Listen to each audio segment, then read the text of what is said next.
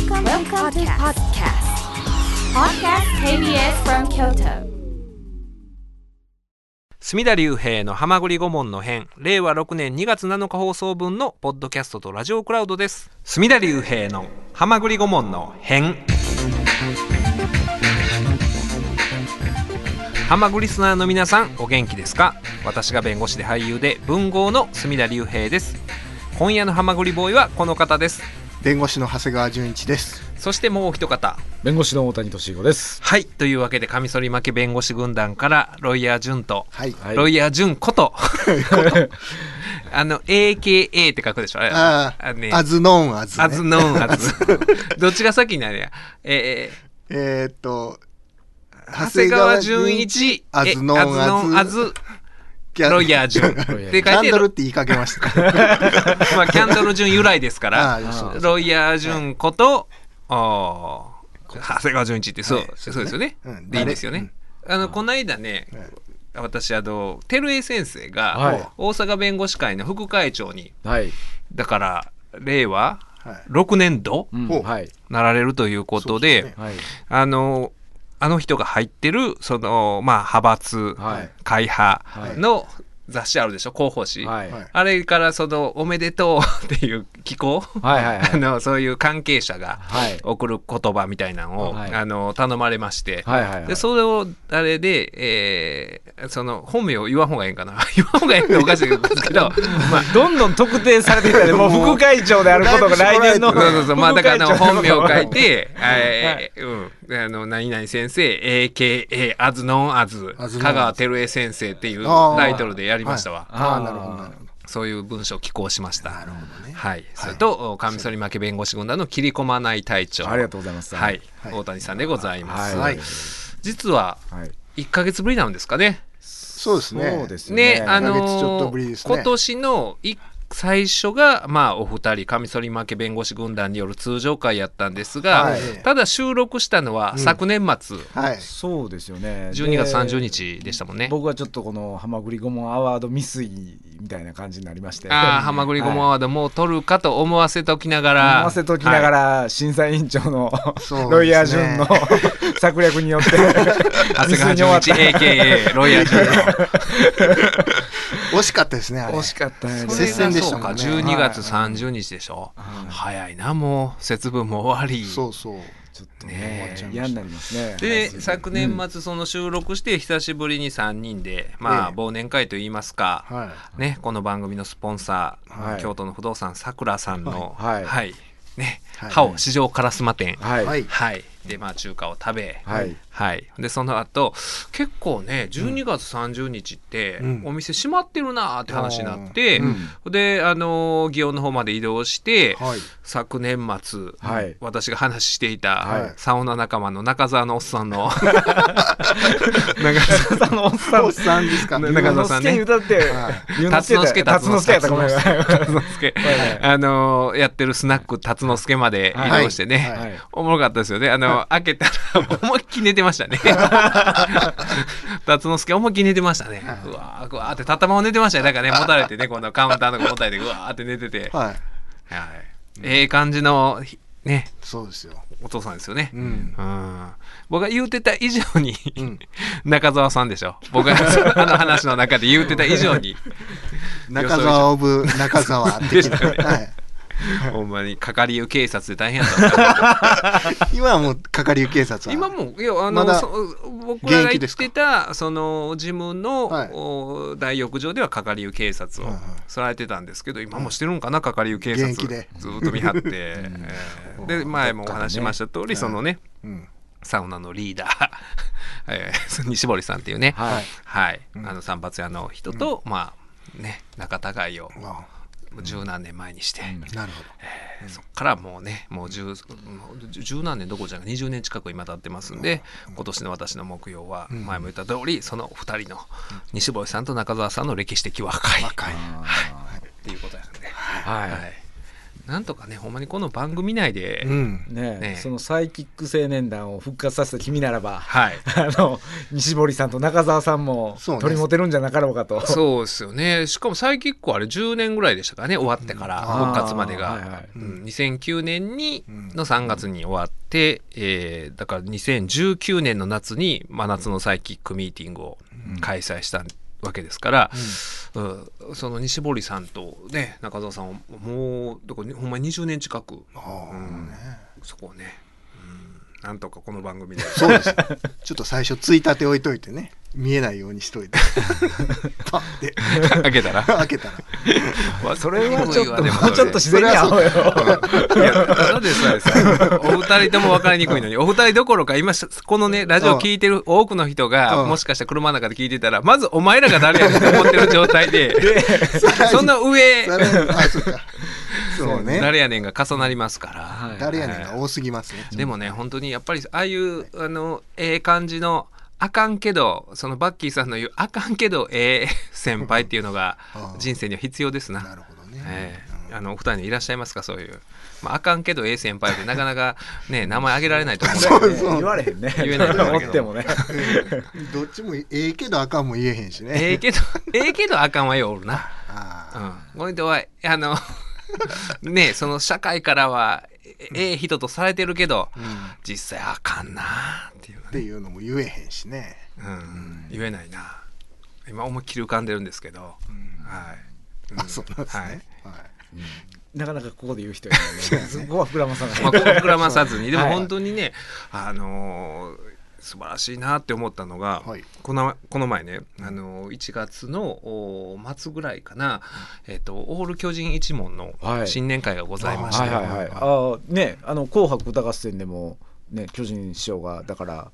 えーとあ有有吉さんにちょっとそのこと触れてはりましたよ。そうそうはい有吉さんが司会やったんで、はいあの阪神・巨人で、はい。あの通天閣の近くかあな、天童よしみさんが歌を歌う時に出てこられてて、はい。であのちょうどね坂田師匠が亡くなる時やったからうん。最後は「ありがとうさん」みたいなことを言ってはりました。巨人とか言ってはって、はい。でそうそうそう新年会で、うん。であのその話になるじゃないですか必然的に、はいはいはい。そしたら、その問題のね堀之内兄やんがいるわけですよ。あ有吉さんに殴られたあのはい。はいはい。もうこのラジオのリスナーもう説明せんでもいいと思うんですけど。いや多分あんまりほとんどあんまりというかほとんどの人分かんないと思う。そうですか。有吉さんと同期入門巨人賞に X テレビ、ね。はいえー上岡さんとはい。しんすけさんがやってた、うん。かあのこっちの大阪の読売テレビでやってた X テレビのああはい企画でオール巨人の弟子募集ということでで堀之内兄さんって私と一緒に、まあ、巨人賞の付き人をしてた先輩と有吉さんは、その企画で同時に入門して、ねでもあの二人は隅田君とよく似てるよね。あのテレビの企画でああ入門するっていうね。での二人ね。えー有吉さんと堀之内さんは折り合いが悪くて。はでまああ有吉さんが堀之内さんを殴って、前歯を折って、うんでそれで謹慎させられて、うん。でその間にまあ東京行って猿岩石を結成したとか。でもねそこもねちょっと不確かではあるんですよ。はいはいちょっとねあの時間時系列追っていくとなんか微妙なことをおっしゃってましたね。うん、だからなんかいろいろ違ったりするんですよ。うん。その堀之兄さんの言うことと巨人賞の言うことがまた違ったりとか、うん。だからそそういうのあるんですよ。やっぱもう25年前の話だから、ううんそれを言うと巨人賞は僕が司法試験目指したのも、うん。あの俺としんちゃんが隅田に司法試験やれって言うたからやっていう。因果関係まで。そこはさすがにそれは違うんですよ。あ違うんです僕の記憶ではね、はい。まあ僕が自分で決めました。そんな、うん、それは違うんですけどだからそうまあまあそういうことがあってそこからずっと一方的に、まああの堀之内さんはその後ね漫才をやめて、うん。柔道整復師やって今はい。手広く、あのいろいろ自分のねクリニックを経営なさってるんですけども、はいはい。ずっとライバルしてるっていう。ね、あー。そのね有吉さんが結婚された時にこの番組に出ていただいた時にはもうかなりいい話でしたけどね。あここのその時も出てたっけ？堀之内さん自身が出てたか。出ていただいてた。出てましたね。うんほん。であのねその有吉さんがトンネルズの番組で、はい。ねえー高いもん買わされるみたいな企画があればそれを見てたら、翌日その高い時計を買わされたのかな、はい100万100万以上したのかな、次の日人知れず同じ時計を買うとか。おお堀之内兄やがね。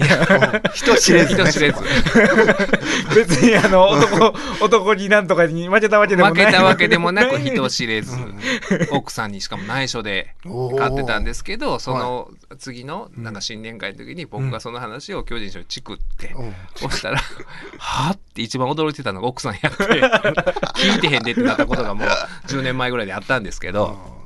であのまあその話になってね「紅白」の話になった時に、はいでまあ堀之内さんはどういう思いではい。まあ、堀之内さん自身も今そうお仕事ですごい成功なさってるんですけど、はい。とはいえライバル視してる、うん。まあ、うん。まあ片やね「紅白」の司会紅白の司会ってもう芸能界のトップですよね。トップじゃないですか、はいをどういうふうに見てたんかなって思って、はいね。まあなんか司会せなあかんね。同じように。同じ 時計を買った時みたいに。そうか。でもそう面白かったのがうん。去年その巨人師匠の隠れ家で柳田さんと一緒にいてね昔の VTR でその VHS とかあのベータで残ってる何十年のいろいろあるんですよ、阪神・巨人の、はいはい。昔のずっと見てた時にその X テレビのその当該。ああのビデオもあるんですよ。あのえー二人が二人が。募集応募してくる時で応すかね。募してくると、はいはいはい。でその時に堀之内さんがなんかその履歴書に書いてきてるんでしょうね、うん。どんな風になりたいみたいな、はいはいはい。ね書いてんだほんで巨人賞を見ながら「うん、君は何や？将来の夢司会者? 」って司会者ってどういうイメージで？だってはオール巨人の弟子募集はと漫才師。はい。いやほんでやるべきですよそねこをうん。有吉さんは、うん。あの漫才師って書いたのかな？しかもあの、うん。トミーズが好きですって書いてて、おーそれだったら正の弟子いったらええがな。みたいな巨人賞が言ってはったんですよ。で今度は堀之内兄さんに「ん？司会者?」って「あの僕し司会したいんです」って言ってて「なんやねんそれ」って。お前なんか突っ込んで見ながらね去年ね。いや司会したい18歳って。えでもその18歳の時に司会したかった堀之内兄からするとよ。X テレビ言ってましたよ。よ。そのトップオブトップのうん NHK の司会者のをがその同期入門っていうのはどうなんですかっていうでしょがね。だからね必然的にそういう話の流れになってはい「俺のうち兄さん大晦日何してはったんですか?」とか。何のこと?」とか「何のこと?」あまず知らんまず知らんぷりでしたはいはいはい。うん。でそんなわけないよね、うん。え、え、紅白見てました、うん。え、紅白って何？って。だからその紅白って何っていうのが、紅白歌合戦を知らんっていうのはさすがに不合理な弁解だと思うんですよ。すよね。はい今年の紅白って、え、何あったんっていう意味かなと思うんですよ。紅白って何？みたいなこと言ってて。うんうんえ、巨人師匠、前に巨人師匠座ってね、はい。え巨人師匠も出てまましたよ、とか。ああ、とか言って、へえみたいな。え ー失礼です。それはそれね。それはそれはそれ失礼です。もう失礼よりもプライドを取った感じだ そうですよあの師匠に大大好きなんです。巨人の子大好きなのにそのしあの師匠への愛を超えて自分のプライド絶妙な。ええーとか言ってうんいやちょちょっと待ってくれとほうほうじゃあ大晦日なあのあんたは何をしてたんやと、はい。ね「紅白歌合戦」見てへんかったとしたら何をしてたんやと「あい。やあうんあ娘と人生ゲームやってたわ」いやもっと大きな規模の人生ゲームが行われてるわけじゃないですか。そのほんまの人生すごくね。ほんまにその自分の人生のこの大河ドラマのような人生ゲームがそうそう行われたわけじゃないですか。テレビでダイナミックなね。で。人生ゲームってこのボあのボードゲームのじゃなくて、テレビでやる人生ゲームあんの、ああ今ありますうん、なんかそうだからもうテレビで見れへんかったっていう弁解やったテレビはその人生ゲームに使ってたから、うんあるあるわ。スイッチとかでありますよある？だからそういう形の人生ゲーム、いやでもその辺に長い間できへんでそ多分人生ゲーム。何時間やんの紅白いやその時間だけじゃんもしかしたらその。あそうか。でも有吉さんずっと司会してるわけやもんな、ね。巨人賞が出てる場面は一場面やけれども、4時間ぐらいあるしね。いやなんかこううん。でほんまになんかそのね大きな人生ゲームとこの小さな人生ゲームを大小人生ゲームがね同時に進行してたっていう。はい。うん。で僕ずっとそのそれはおかしいわとかもうさすがにね 巨人賞からやめとけもうかわいそうだ。レフリーストップというか師匠ストップが隅田もうやめとけかわいそうだっていうね。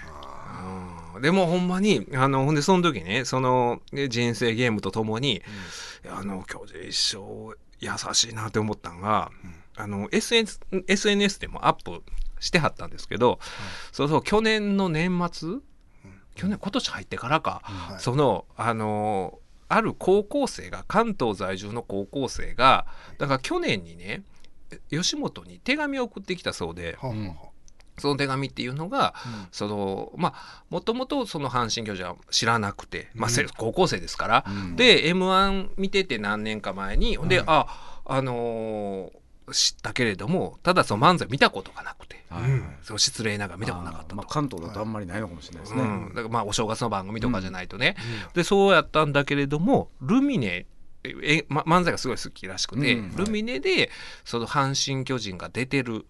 うん、その見に行ったらしいんですよ。はい。でその時にもうあまりの面白さに こう前のめりになったと、はい。最初こう深々と座ってたのに前のめりになったと、はい。でそっから何回か見たのかな、うん。見てあの巨人師匠とお笑いの話がしたいですっていう手紙が来たんですよ吉本の本社に。えででまあそんなん来たとしてもね、はい一高校生のはい別にテレビの企画でも何でもないですよ。はいあのさんま玉緒の夢叶えたろかとかあるじゃないですか。正月とねあ,、ん、ああんなんじゃなくて本当に一高校生が個人的に書いた手紙。はいおうでそのお手紙がやっぱりあの逆に大御所になると、そういうまあ高校生から手紙とかあんま来ないのかな。若い芸人は来るかもしれないけれども、うんでそれで年賀状を返したそうなんですよ。はいで返して、うんでそしたらなんかそのまたあのほんで、まあ、ラ LINE の ID かなんかを書いて、う。うんん、送っといたら、はい。それに返ってきたらしくて、はいあの本当にこれあの巨人賞のしょうかみたいなのが来て。へでやり取りをするようになって、はい今度大阪に行くんで、漫才のことを教え漫才お笑いのことを教えていただけませんかみたいなんで来たらしくて。はい。でまあなんかあの師匠がスケジュールを調整して、うんじゃあその、うん、大阪新大阪の近くのどこどこで会おうみたいな話になってうん。で会ってでその僕と柳田さんが言ってた隠れ家まで行って、ね。でそこにあのなんか聞きたいことあったら聞いてって言ったらほんまに M 角さんみたいにいっぱい質問書を書いてたらしく その丁寧に答えていってでその後おあの人ですよ。だからあの矢野兵道のうん。パイセンのイベントはい。にを師匠がなんか行く予定があったんかな、うん。で一緒に連れて行ってパイセンも紹介して。でそこまでします？でもすごくない、すごいね。うん。うん。でその後なんかそこのあのお父さんお母さんともなんかやり取りをしたり、えー？すいませんなんか息子がご迷惑をおかけしてみたいな「いやでもそう夢あることはいいことや」と、でやり取りしたんやみたいな話をしてはって。すごいなって思って、うん。手紙出してよかったですねねえ。そんな。でそれをその全くねそういう番組とか関係なしに一高校生と。叶えたろかちゃうのに。叶えたのかじゃないのに。夢叶えた。うん。そういう。ね。企画でもなくなかなかできないですよいね。や僕なんてあのたまにねその場、あの事務所のお問い合わせフォームとかにね 修習生からメールが来てて、はい。うんラジオのリスナーですはい。一度なんかお会いしたいですとか、無視するもんね。無視ですか？無視無視。無視してるんだ。い。や無視というかそれはなんでかって言ったら、はい。ラジオのリスナーやないっていうの分かるから僕は。ああ。ラジオのリスナーやったらあのなんねなんかあるよね。具体例を挙げるのよ、ね、そうよね。ああのー 阪神阪神電鉄の人みたいに。そうそうそうそう。そのどんだけ好きかっていう。だってその高校生もそのルミネの何月何日にルミネ行った時にもう前のめりになりましたとか言うわけやんか、はい。そこの描写が全くないわけで。それはないな。それはないとかって。ないか。うん。ないかって思う。ないか。ないわな。思うわけで。うん。でもその師匠の話聞いてやっぱ素晴らしいなって思ってそういうことを普通にね、であのできるっていうことがうん。その気遣いということでねその巨人師匠は結構怖いようなイメージあったりするじゃないですか、昔のあのおあれはなんだ？あの TOKIO がやってた。うん。漫才ファイトクラブね。ガチンコ？ガチンコ、うん。ガチンコの時のね、とかあファイトクラブは違うね。漫才とか。道場やね。はい。でもねその新年会にしてもねもともと巨人師匠は久しぶりに弟子で集まって忘年会やろうってう。ん言ってた言ってくれてたんですよ、それがなんかね弟子の方がみんなちょっと予定合いませんで まあそそれもだからこれ堀之内兄さんがまあ幹事をしてて、うん。堀之内兄さんも一番上じゃないわけですよ、一番上じゃないからほそのもっと上の兄さんの、んメキシコ台風兄さんとかに気を使うわけですよ。何日空いてますか？この日空いてますか？みたいな。でそこをパあの切れないわけですよ。はい堀之内兄さんは。全員気使って、はい。その自分より先輩が来れへん日を選んだその先輩に悪いとか。あ僕そういうのも結構平気なんですよ。先輩来れへんって。もあこもうじゃあもう今年はもう来んといてくださいとか僕は言うタイプの人間なんですけど。うんうんうんでもそう堀之内さんそれ気使って。ね。結局それで、うん、のなんかあの新年会になってとかっていうそういう気遣いをね。全然そのもしかしたら怖いというイメージ持ってはる人いるかもしれないですけどそうじゃなくて。いやーやっぱりあのやさほんまに優しい人やなーって改めて思った次第であります。はい、今日のトピック墨まで読ませて。はい、今日のトピックスまで読ませて、はい。えー今年1回目あではないかだからそのき昨年末収録したはい。1月3日放送でははい。喋ってましたかね、うん。あそっかそっか。だから年末にダウンタウンの松本さんの文春の記事が出て、はい。でその時ね年末に話しましたよね。はい、ちょっと話しましたね。まだ1何もヶ月分かんない。の間にどんどん発展展開はい。しましたな。うん。でもまあだからあの昨年末に話してた時点では、うん。結構ねあのそういう松本さんが、ね、活動停止休止でするような重大事態には至らないと思ってる人結構多かったんですよ。うん。ね。でもこれはまずいぞと思いましたよね、うん。昨年末の時点で出た時点で。うん。はい。ね話してて。そこは言ってましたよねなんかね。う、ん。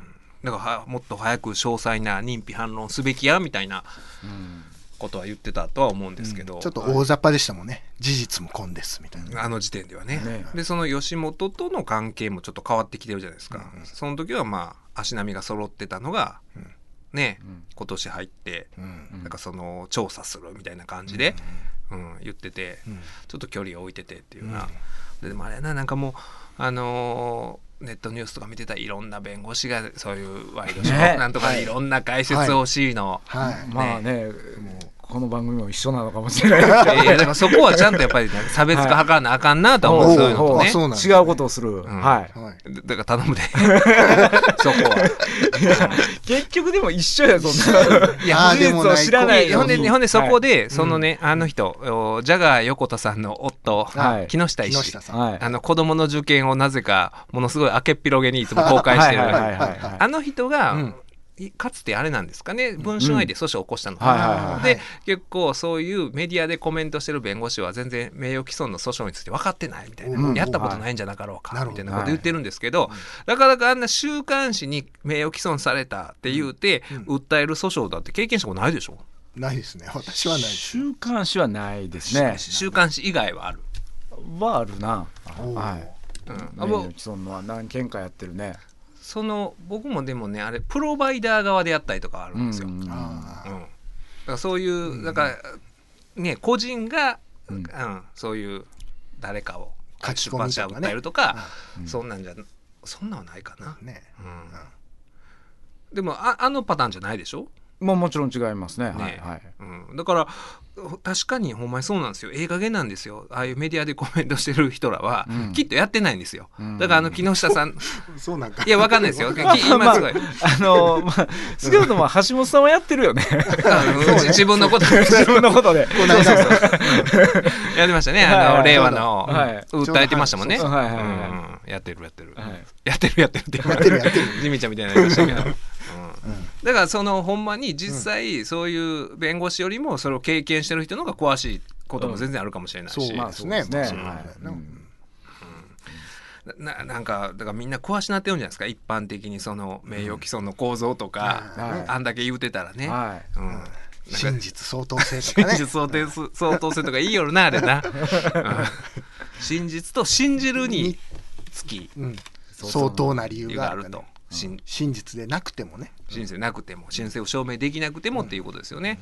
うん社会的評価をまあ低下させてたら、あーね、名誉毀損にはなるんだけれども名誉毀損には当てはまるけれども、おーそういうね真実性を証明するかできなくとも真実と信じたことに相当な理由があったら違法じゃなくなると。という考すな、そでその部分に関しては違法性阻却自由って言うんですけれども、その週刊誌側が、ね、証明責任を負うみたいなことを うん。言ってたりしますわな。うん。うん。まあでもそのねだからああいうふうに法律論になることによって、うん。法律論に時間を費やして、えーなんだろうなそのみんない言わんで済むようにしてますよね。そのもっとほんまはちゃんと芸能界のまあ住人なわけでしょ？いろんなことを噂でも聞いてたりするわけでしょ？うん。で自分なりのなんかあるわけでしょ？きっと。思いが、うん。そういうことを弁護士の口を借りて法律論をして、うん。させて法律論に時間を費やしでて、まあね。ワンコーナー作ると ワンコーナー作って お茶を濁すみたいなね、うん。うん。あれよくないよね、まあうん、と思うんですよ。なんかみんな裁判で決着をみたいな、うん。なってますよね。だからそれはおあのー実は裁判で明らかに裁判っていうのは必ずしも真実が明らかになる場合はないというのは僕はあの ABC ラジオで話してたんですけど、ううん。実際そうじゃないですか。はいねえだって民事裁判とかってそのだからまあ証明責任さっき言いましたけど証明責任っていう言葉自体がねその裁判官が真偽不明どっちかわからんなっていう状態になった時のためのものじゃないですか。うん。うんこのね原告の言うてること被告の言うてることどっちかわからんな。どっちなんやろったなったとしても、うん。裁判官は ねえいやと判決をせなあかんと。あかんからその時にどっちが不利益を負担するかっていう、うん。そういう概念がある時点で、うん。それは神様の目から見た真実を発見できる場ではあの発見をしようと努力はするもんですよ。裁判官も当事者も代理人も。うんその結果としてね、うん必ずしもそうやないし、まあねだしもう判決になってる時点で争点があってであの一方が言ってることともう一方が言ってることが違うわけだから、うん。それを「えいや」と言ってるだけでそれが神の目から見た真実かどうかは分からない。分かんないんですよ。ね結局のところはね。うん。でほんまにそのね言ったら証拠が全てやから、うん。過去の事実があったかなかったか認定した上で法律を適用して解釈するわけやから、うん。それをねあの裁判官経験してない見聞きしてない過去の事実をうん。見聞きしない裁判官が判断するにはほんまに証拠というこう痕跡からね過去の事実の損否を判断するかしかないから、でもね証拠がないことなんてよくあるわけで、まあそうですよね、うん、しまあどこまで行ったってねそれはその人のすることやから。うん。まあね、その前足後ろ足とかって言ったりしますけど、ね、あの事前の行動にどういうことがあったのかと事後の行動に何があったかって言ったところで、その時その瞬間何があったかなんて結局分かんないいやわからないかんない、うん、前後にこういうことがあったからその間にもこういうここういうことがあったともう推認ですよね。推測するほかないっていう、うん。そういうもんだから、うん。そのねまあ逃げ逃げるための口実やとは思うんですよ。あの裁判で明らかになるから。それまであの、うん。ど中立な立場じゃないとっていう芸能人が言うのはね。う、うん。あれ今までそうでしたっけ？他の？言うとるかなスキャンダル。散々言うとるかな。何も裁判になってなくてもね、うん、みんな逃げるようになりましたね。逃げるようになって その裁判の違法性阻却自由が何かみたいなことを、うん。あれで時間取って、うん。うん。まあ裁判に意味ないとは言いませんよ。意味そうですよ。も有意義ですよ、うん。そそうそうそうしそこで、で裁判官もとか当事者もなんとなくこっちやなみたいになるじゃないですか。なった時に、うん。でも証拠は少ないからでも実態に即した解決の仕方しませんか言うて和解があったりとか、いい機能をする時が。うんあるわけで、ん。まだなんか不満そうな顔してるやつ 切り込まない隊長。してないしてないしてないしてない。してないのよ。今の話については何もしてないのよ、いやだから中でそのあたかも真実が発見できる場のように言うのは、ねででも分かってると思いますよ。裁判なんて真実発見できる場合ないって分かりながらもうなんかあの言葉使ったらダメですよね、まあ逃げね、うん。言葉は悪いですけど裁判官にそんな能力ないですからね。えー？お えそりゃそうよ。そうよ。そりゃそうよって俺岡田から。そりゃそうよ。岡田からいやだからほんまにだうん、そうそうそうそう。だから裁判官は結局のところ、うんそのねまあまああの僕はいつも言うてる話ですよ。そのうん修習生の時に経験したキャバクラ裁判の話でね、うん。うんそのまあその話もようしてるからまだ改めて説明してもいいかもしれない。ィキペディアもらった方がいい。ねまあ私のウィキペディア参照していただいたら。隅田竜平キャバクラで働いてるキャストの女性に対してまあ常連客常連客っていうかねもうん入れ込んでた貢いでた男性が、うん渡した金返せ貸した金だから返せって言ったことに対してもらったもん贈与だから返す気もないっていうこの訴訟でまあまああのうん。その裁判官は僕はその実態をねすぐに見抜いてたんですけど、裁判官はいや僕は逆ですよっていう話を実際にあのそういう夜の街で起こることは男性はお金渡す時に「いや返さんで返さんでそのもうええかもらっといて」っていうのが男性で、女性の方が「いやもうそんな絶対返します返します」って言うてるのが女性で、言うてることこれ逆ですってと、うん。っていうことを言うてて僕はえらい怒られたという、弁論主義もわからんのかお前は、ね、民事訴訟において主張していない当事者が主張していない判決を主張していない事実を判決の基礎に採用してはならないという弁論主義すら知らんのかお前はみたいなことを言われたという話があるんですけど尋問した結果僕の言ってる通りやったというね。そこから分かる通りね、はい。うん、そんな事実認定能力っていうのは、はい。ね。うん、だから裁判官はあの事務処理能力高い人がなるわけですわ。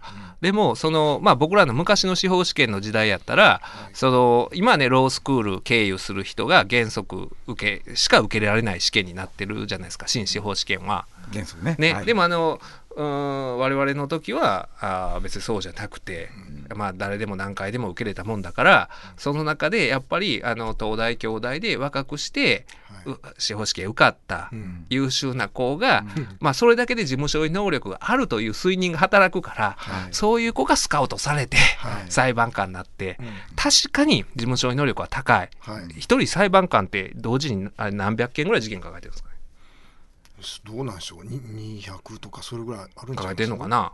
わかんないってなったと、まあそれはねどこで働いてるかによってうん違うとは思うんですけど、ってなった時にやっぱり事務処理能力高いに越したことはないんだけれども、その在学中にね受かった子はその辺の人間関係の機微というか、例えばねあの中澤さんみたいな友達がいないわけですよ。いや分からんけどまあそれは。いないねんって、そういうまあね。スナックでね、うん。バーって開けたら寝ててね。うわーって寝てたじゃないですか大晦日、はいはいはいはいその後だんだん客あの客来ましたよねあの後。なんか「たっちゃん」とか言ってだから老夫婦とかで、来てありましたねね。夫婦で。夫婦で来てた「はい。たっちゃんええか?」言って来てたそういうのを知らずに、うん。まあね。そうん、社会に揉まれてない人が最もそのなんでしょうこうね、うん揉まれた人たちが持ち込んでくる紛争をうん。解決する役割を担っているというこのジレンマうん。っていうのはありますよね。あるよね。うん。だからその辺のことっていうのはうん。ねあんまり言われない話ではあるんですけれども、だからまあ証拠が大事になってくるんですよねそうですそうです。うんだからそれをちゃんと僕らが普段仕事でややることは、うん。そのことをちゃんと説明しておくって大事じゃないですか。そうなんですよね。うん、あなたは当事者でその自分が経験してるか何が真実か分かってるけれども、結局裁判っていうのはそれをまた証明できるかどうかやから。う、ん。うん、だからそこで証拠が乏しかったら、ううんんその見通しとしては厳しいかもしれんみたいなことを事前に言うとかないと、ね。後でまた、ねね。依頼者と揉めることにもなるやろうし、っていうような僕らもこれほ法律一般の話で逃げてるじゃないですか。そうですよ。俺らが一番もっと逃げてるやんか。裁判意味ありますよ。意味ある意味ある意味ある。だからそういうことをやってん。結局実態に近づく努力をすることによって多くはそのあの証拠は少ないからうん。一刀両断に判決できひんけれども実態はこうやなと考えた裁判官がさっき言った通りそのその実態に近い解決を和解でしようと。ね、うん。したりしたら、あの本当にそれはその当該紛争にとって一番あいい解決の場合もあるし、うん。ただでもあのダウンタウンの松本さんと文春のは、もう和解という解決はおよそ不可能でしょ、ねうんああいう形で対立したら。うん。ってなったらもう一刀両断に判決されるわけだから。うん。だからその物的証拠がない部分をね証言ベースのところをどう判断されるかですよね。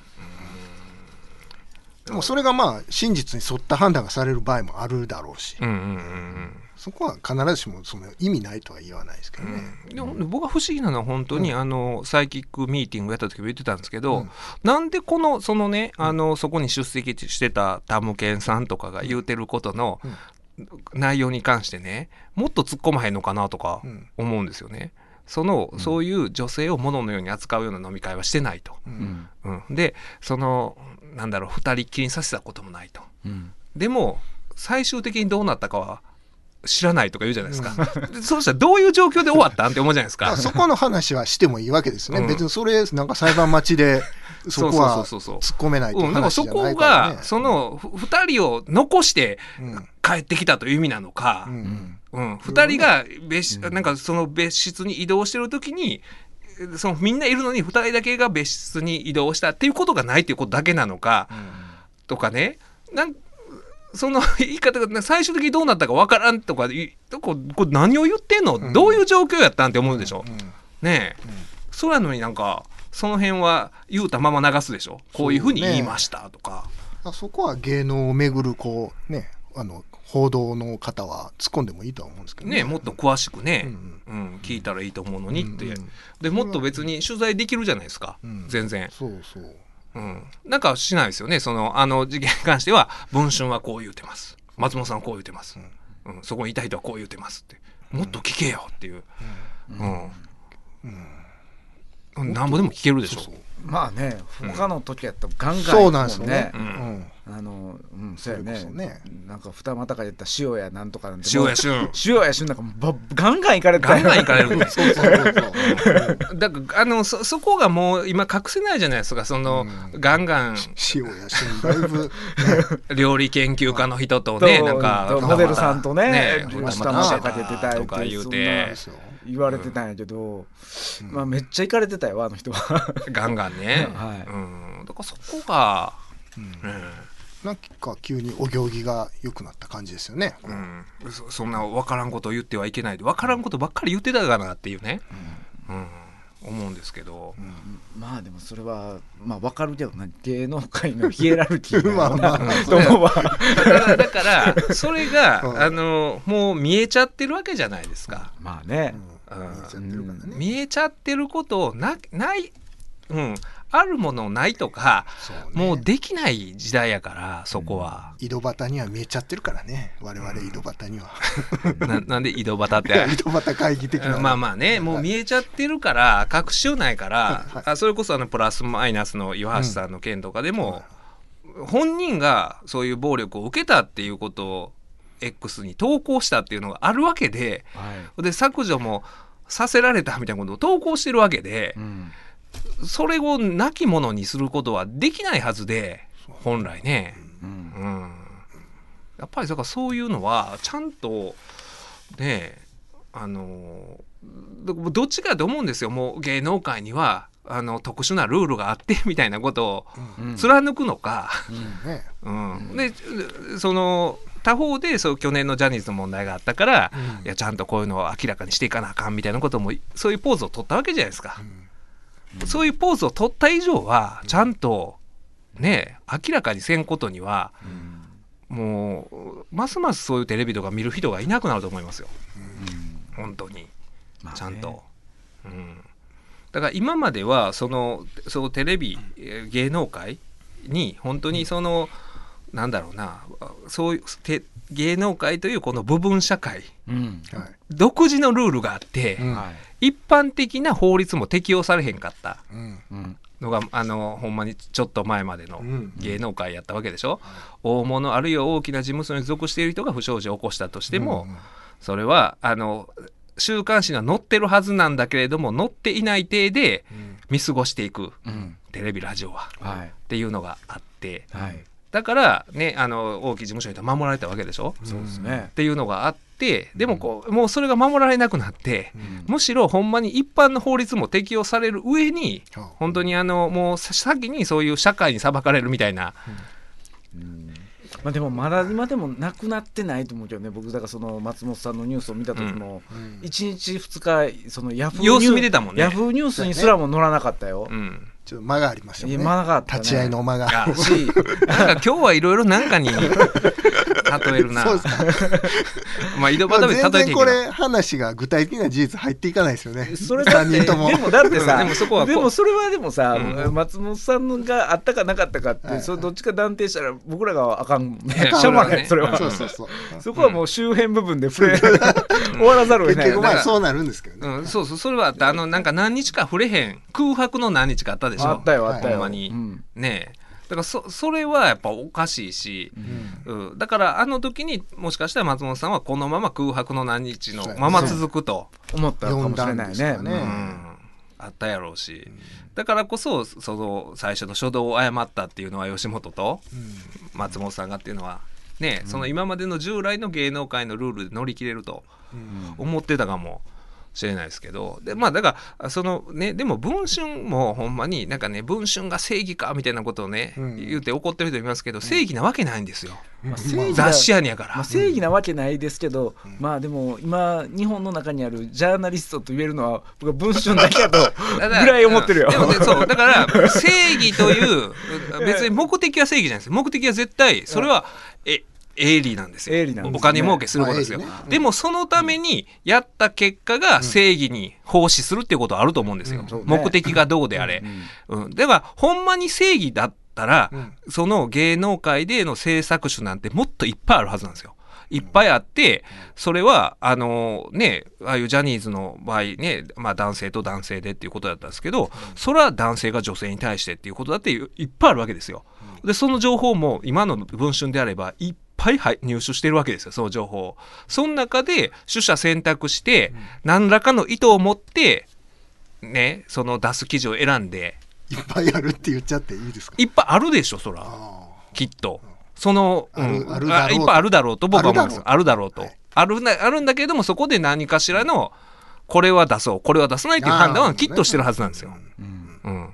だから、それをしてる時点で僕はそれを公平にしてたら、それは正義かもしれないけれども、うん。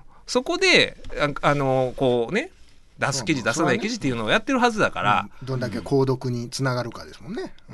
うん、購読それもあるし、ほんで別に芸能界だけじゃなくて例えばその分断タブーみたいなことがあるわけじゃないですか。その文文芸春秋から出してる、ね。その泥箱の作家あのスキャンダルなんか絶対出ないわけで、うんっていう時点でそれはもう正義ではないわけで。だからそれを引き出したらどこに正義あんねんって話なんですよ。うん、例えば朝日新聞がその高校野球の不祥事、絶対で書かないでしょ。まあね。そういう。積極そのまあなな書かないこと。いや書かないことないことはないとい思うよやかか僕が言うてるのは書かないっていうのはそのなんかどっちかっていうとまあ消極的にはなるわな一般的にそのなんか問題になったこなってる。し例えば学校の中での例えばです。あのあのぶ監督が生徒を殴ったとかならなりますよ。じゃなくて例えばその今このおねえー今の夏のねこの日本のこの気候の中でうん。炎天下で野球を指すのはどうやっていう議論もずっと続いてるわけじゃないですか、はいはい。ねそのことに関しては朝日新聞は書かないでしょ絶対。絶書いてないまあそれでも書もかないまあもでもももねその高野連のとそのプロ野球とのこの区画の方が俺はおかしいと思ってるけどねそれはまたいやいやそっちの方が書かないからプロ野球高校野球の話になっていてごめんなさいだってこうえまあ、ただだからそこに僕は正義僕はだからねそう正義ではないんですよそれは雑誌なんだから、うんうんうんうんただ、はいそれはあの結果的にほんまにそう正義に役立つことは、でもまあそうやねんね。でも唯一残ったジャーナリストのような気がする。っていう気もすんのよね。もう文藝春秋に対しては。うん。まあまあまあまあまあ。でその結果的にはね。あとはねその雑誌、まあ、売るだけ売り抜けてその後まあ賠償を命ぜられる金額って結構ひ低いとか、うんでもまあそういうことを問題にする人もでもいますよね。その時にねそのう雑誌の売り上げの方とね、を比べるのは俺ちょっとそれはちょっとセンスが悪すぎると思うよ。あの売り上げがなんぼってその利益を見ないとうん。それで書いたもん勝ちって売り上げと書いたもん勝ちってちょっとあれはおかしいと思う 売り上げをあれだったら利益も結構あるがなそら。でも売り上げだってあんな雑誌作るんだからそれなりにかなり経費がかかってるわけで。そのそれで売り上げと比較して書いたもんはあれはおかしいよ、いやいやいやでもそれは 売り上げがごっつい時は利益もごっついわけよ。でもそれは利益の額をいくらって書いて書いたもん勝ちを比べないと絶対おかしいそれは、僕は別に文春それ責めない。それはフェアじゃない。私責めてるわけじゃないから。うん。言う人は言うからね。言う人は言うてるじゃないですか。言うけどね、うん。まあ人の不幸でそう儲けてるみたいな、うん。だから人の不幸人の不幸じゃなくて本当にそれがねあの事実はわからないうん。けれども、うん。ねちゃんとそういうあの書いてることが真実やった。らだから別にそれただでもあのそのだけどあのまあそのまっちゃんのような、うん。まあ、準公人に対してあそこまで攻撃をした以上、うん。それが嘘だったら場合の賠償額っていうのはそそれはもう、うん。とてつもなくでかくてもいいと思うけどね、うん。僕はね。ただだからうまいこと考え考えてるというか、あの吟味してんのやろうなと思うのはそれこそ年末にね大谷君と長谷川君そのあの最初に出た文春を見なが読みながら喋ってた時に、これって、えー法的に言うたらあの当時もう時効にはなってるけども強制わいせつに当たるんかなみたいな僕が言うたら大谷が「いや暴行脅迫があるかどうかはっきり書いてへんから」みたいな言い方してやんか、うん。だからほんまその通りなんですよね。だからそういうことを書いてないわけですよ。うん。うん、あのね、今回の一番新しく出た第5弾みたいなのはあーもうだいぶ前のことだけれどもなんかそういうマッサージ店で起こったことが、まあ、強制わいせつに当時でも該当してみたいなことは書いてあるんですけど、その最初に出た記事は全くそのこと書いてなくて、うん。結局まあその女性とそういう行為があってそれが意思に反してたうんっていうことしか実は書いてないんですよね。うん、だからそのそれが強制わいせつ該当する行為やとかよくあ週刊誌とかって書くんですよ、もう時効にはなってるけれどもこんなこういう刑法犯になるみたいなことを書くはずだけどそういうことを書かずに、はい。うん。うん、意思に反してたということしか書いてない部分があってだからそうなるとやっぱりちゃんとあのすごいそういうねあのいろいろ吟味した上でうん。うん相手、まあ相手によっては多分ね、あの、その弁護士のチェックとか受けんかもしれんけれども、塩や旬のこと書くときはもしかしたら、リーガルチェックを受けずにやってたかもしれんけれども、あれでもなんか基本リーガルチェック受けてやってるみたいですけどね文春って結構。文集とか身長とかもそうなんかな。でもあ、あんなんて難しいな。なあ。でも本当に、僕らって一般的に、なあって、なあって言ったけど、その、あのーそういうね、顧問生から相談を受けるときって、危ういことはやめとけって絶対言うじゃないですか。はい。それ危ういからこんなリスクある、こんなリスクある、だからやめといた方がいいですよって言うけれども、はい。ああいう週刊誌の、うん。そういう相談を受ける立場の顧問弁護士とか、それ言い出したら何一つ書けないでしょ。そう名誉毀損の疑いがある、やめとけって言ったら、うん。本当にね、なんかあの、し例えば週刊新潮やったら、あの、誰かわからん人のな結婚しましたみたいな記事あるじゃないですか。まあ手堅いやつしか無理僕も載ったことあるんですけど、あれ、ま毎週誰かわからん人が載ってるんですよ。結婚しましたの記事。僕も結婚10何年目載ったんですよ。あ多分読んでる人、もう前から読んでて、これ誰かわからん人ばっかり載るなって思ってたら、その、取材を受けて、誰かわからん人に入れたって思ったんですけど。うん。こういった内容面白いこともなんともないもんなそれ。あの誰か結婚しました、ね。そうそうそう。微妙な人が乗る。微妙な人が乗んねん。誰かな、一この。般人じゃないけど、うん。一般人じゃないけど、ほぼ一般人みたいな人ばっかりが乗るんですよ、あの結婚のコーナー。しかなくなるから。なくなるから。しかなくなることはないけども。だからそういう意味で、このえいやっていう、うんまあままあ、えいやとか僕ら普段の業務って言えないじゃないですか。これはやめとこううん。が多いから。そうですね。ゴーサイン出すことってあんまりないですよね。相談に対してね。そう。まあ、ご あの明らかに大丈夫だそんな心配せんと萎縮しなくていいですよって言うけれども名誉毀損の疑いがあるとかってそれをやめとこうの方そう向でね。リスク管理うんまあまあ僕らも法律論に逃げてしまいましたが 曲いきましょうか隅田隆平の「はまぐり顧問の編」令和6年2月7日放送分のポッドキャストとラジオクラウドでした。「